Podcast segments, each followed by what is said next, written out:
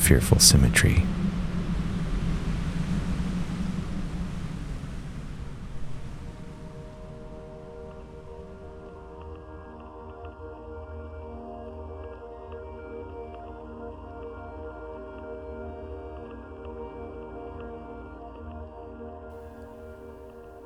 It's the craziest thing, but I can't remember how I got here. It's the day after Thanksgiving. My father is in a very strange place. Nothing is where it should be. People are talking to him, but who are they? What do they want? Where are his pants? What is this thing on his skin? He tries to unravel the IV cord and pull off the patch. Barbara tells him to stop. He does, until a minute later when he discovers it all again. He's 91 and has what's called mild stable dementia. He's in this hospital because Barbara, my stepmother, felt he might have had a heart attack or something. Turns out his heart's fine. Probably some heartburn.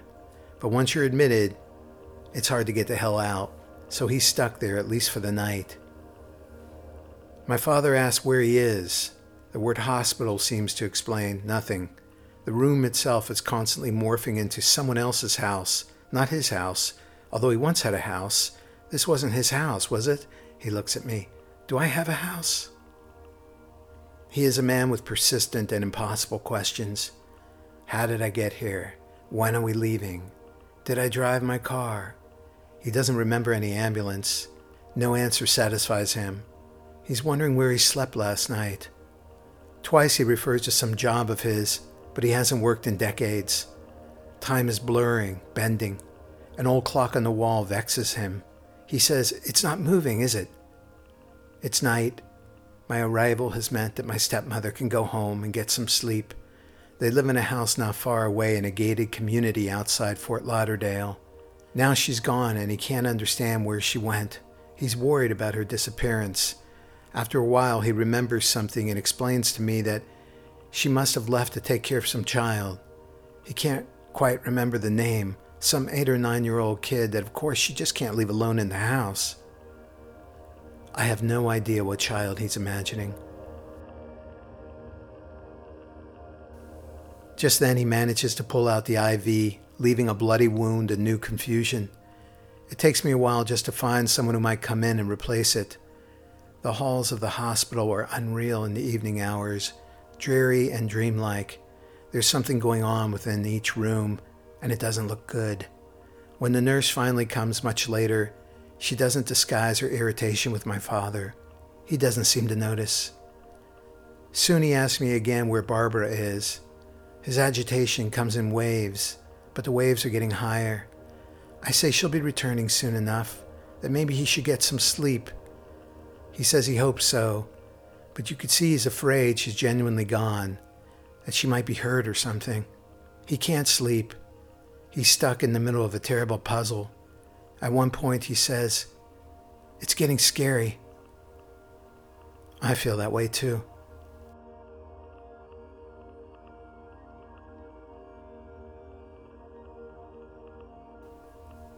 The next day, he's doing all right, less nervous, more chill. Barbara and I spend the day with him. We're waiting to get the green light to leave the hospital.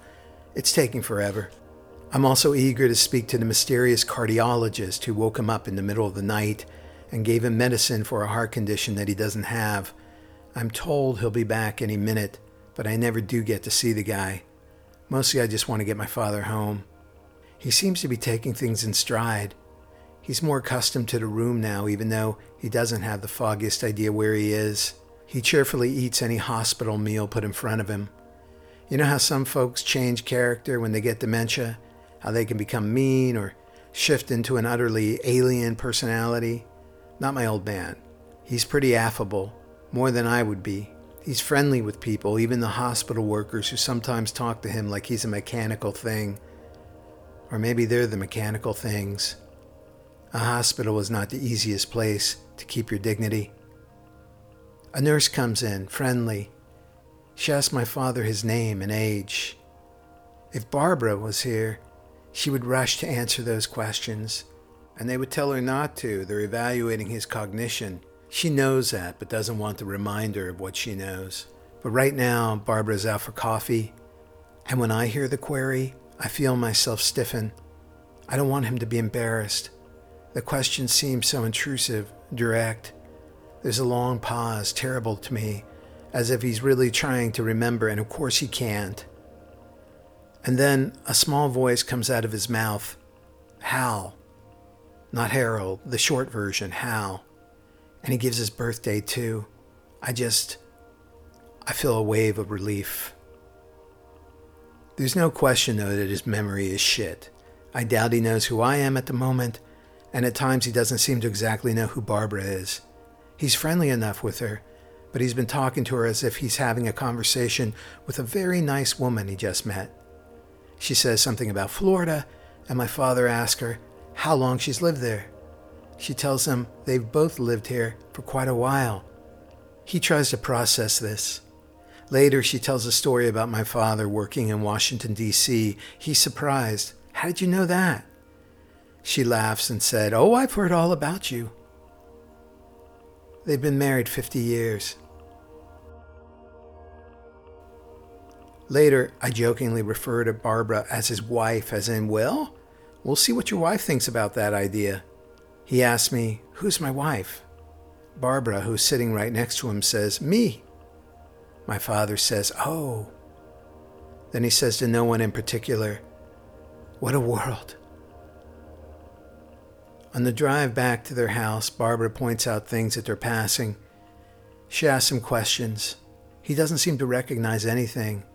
I can see she's a little fearful that the stint in the hospital may have taken a real hit on his faculties.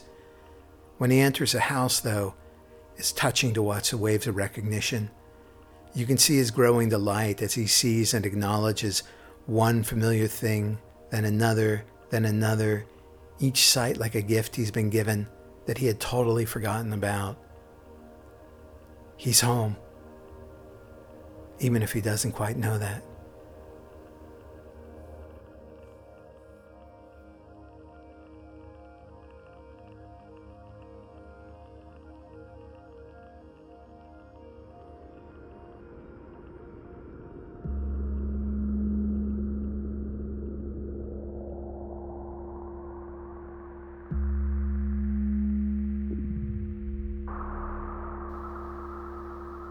Many years ago, the kid sat in his high school history class.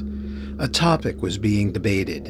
It is 1945, and you are President Harry Truman. Do you drop the bomb?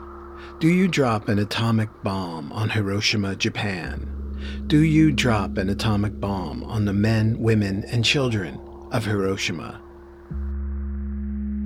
The kid already knew a little something about the effects of that bomb. Some 80,000 humans killed that day, injuries and radiation sickness eventually killing another 60,000. He saw images of the city leveled, charred, corpses seared into the ground, children burnt and disfigured. But was dropping the bomb the right thing to do? This was apparently the historic question. There was some disagreement about the matter.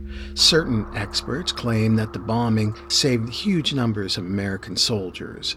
It was the only way to end the war quickly. The Japanese were aggressors, they would never surrender. Other experts argued that it was unnecessary. There were alternatives. Japan was already defeated and poised to surrender. The victims were mostly civilians.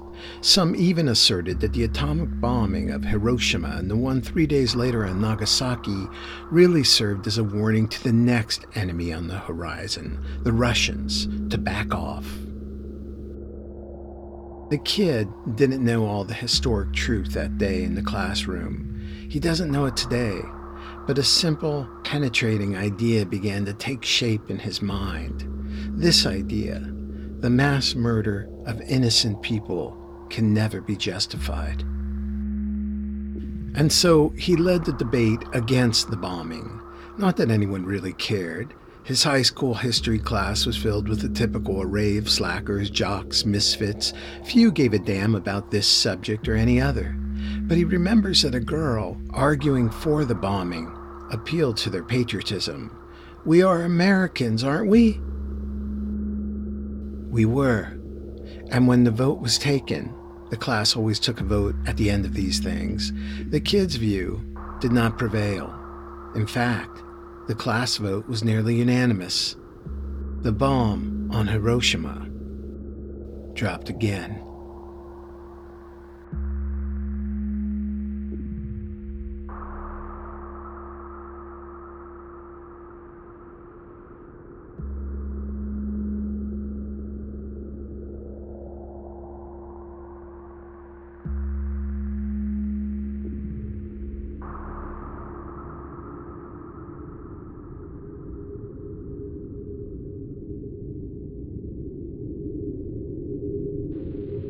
World will note that the first atomic bomb was dropped on Hiroshima, a military base.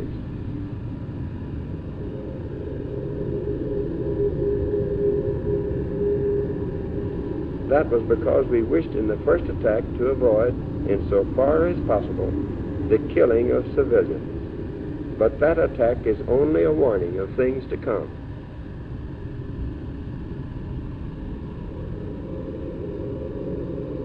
It is an awful responsibility which has come to us. We thank God that it has come to us instead of to our enemies. And we pray that He may guide us to use it in His ways and for His purposes.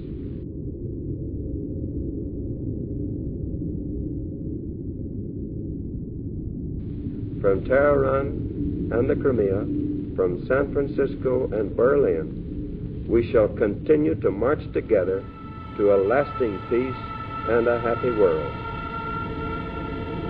Ladies and gentlemen, you have just heard the President of the United States. And now, our national anthem.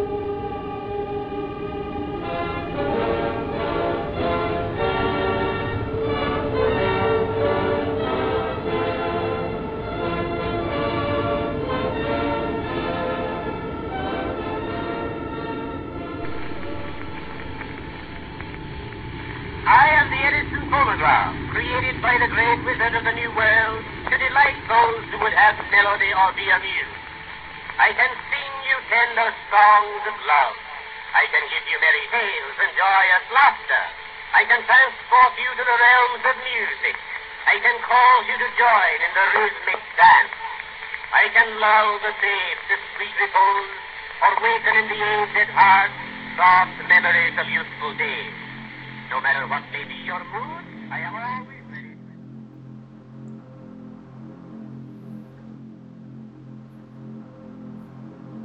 The Man on the Horse.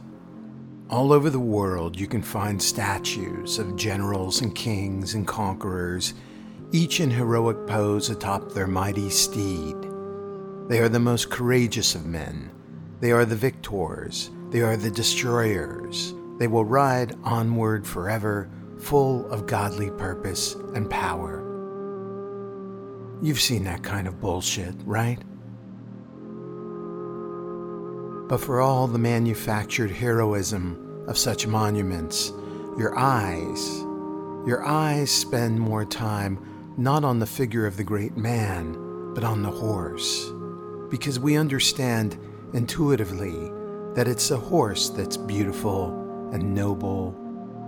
It's the horse that we love, not the puffed up man.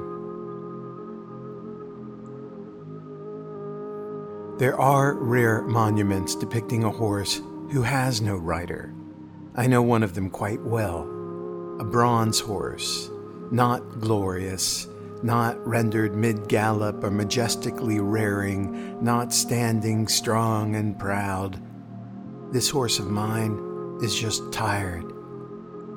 I first saw him standing alone on a spacious plot of land before an old history museum in Richmond, Virginia. He was gaunt, his ribs exposed, his head hung low. He had no rider, but you could feel a certain burden, a weight that he still endured. They called him the War Horse.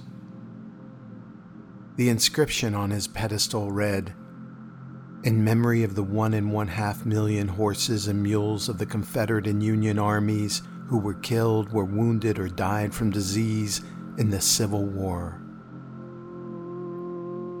Now, that was something I did not know.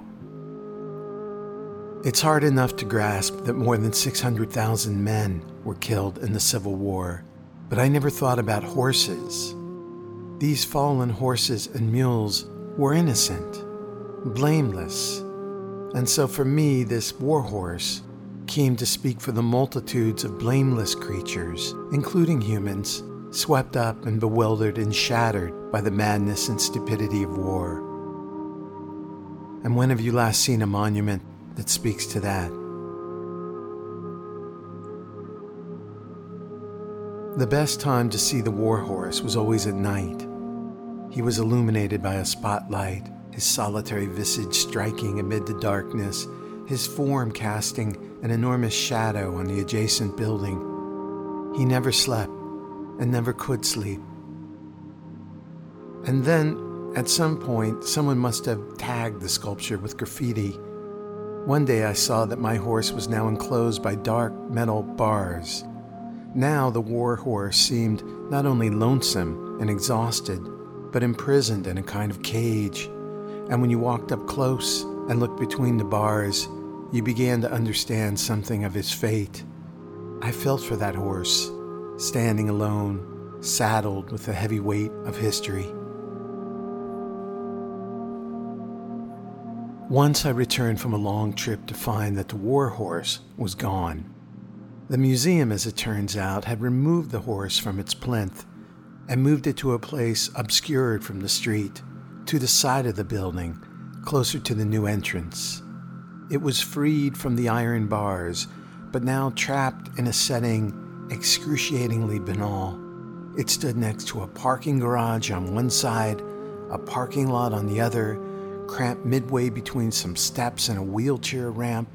This new placement felt degrading, diminishing, as if the statue was just another object that might be given a glance when entering or leaving the building.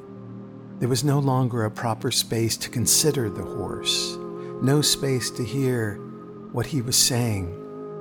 Nor was the warhorse sculpture a monument any longer, standing open in the community, seen by thousands of people passing every day. And I noticed that the museum had changed something else too. When they transferred the words of the old inscription onto a nearby sign, they gave the statue a new title Bridled Veterans. Bridled Veterans. Yes, these horses of war were courageous soldiers who rushed to enlist in the noble cause, full of furious hatred for the enemy, four legged warriors who whistled battle hymns through their bloody nostrils and charged on command into the murderous fray, gladly sacrificing their lives for the eternal glory of their two legged masters. Bridled veterans. This is a sentimentality and romantic propaganda long spun by lovers of war.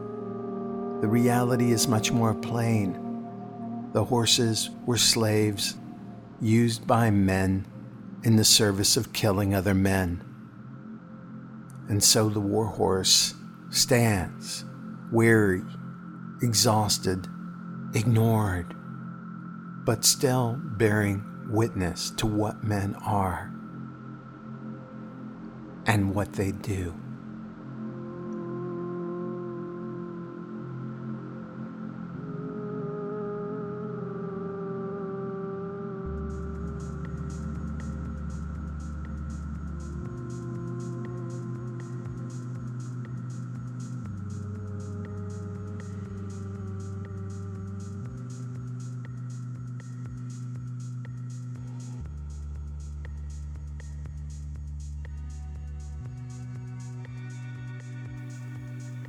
I have a memory of a memory of a dream when I was a child. This episode of Fearful Symmetry featured I true stories four, written, produced, and performed by Bob Paris.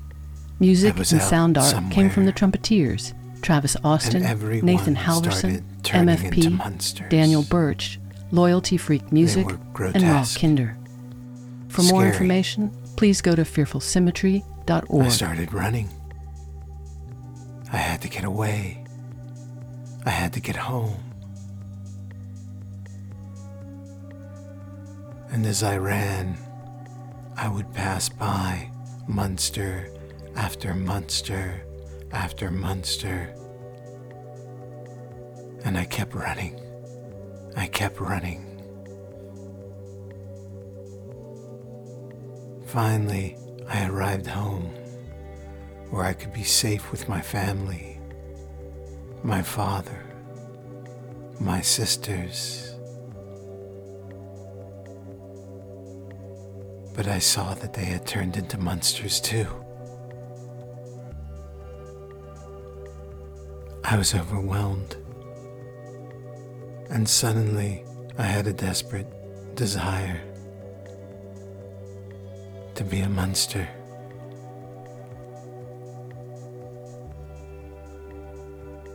I just wanted to be a monster.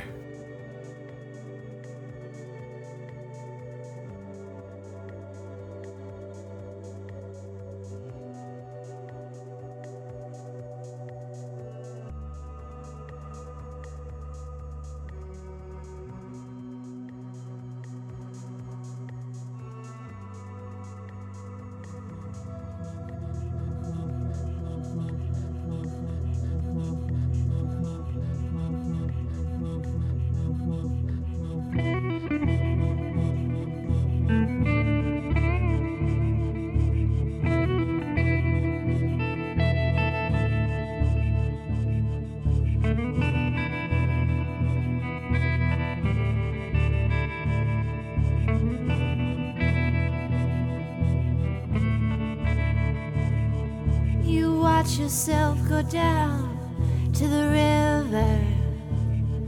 You wash yourself, you steam away the skin. Oh, you drink all the water from the silver. The cup of life you swallow to begin. And fall is come, it smells like a sweater. Sun is broke, the harvest time within, and all these chapters where they make you feel like a writer. While flowers hold the burden of your sin. And mirrors cannot This episode of Fearful Symmetry, Monsters, featured true stories written, produced, and performed by Bob Paris.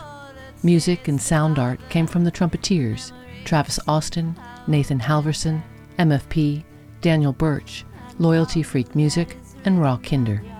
For more information, please go to fearfulsymmetry.org.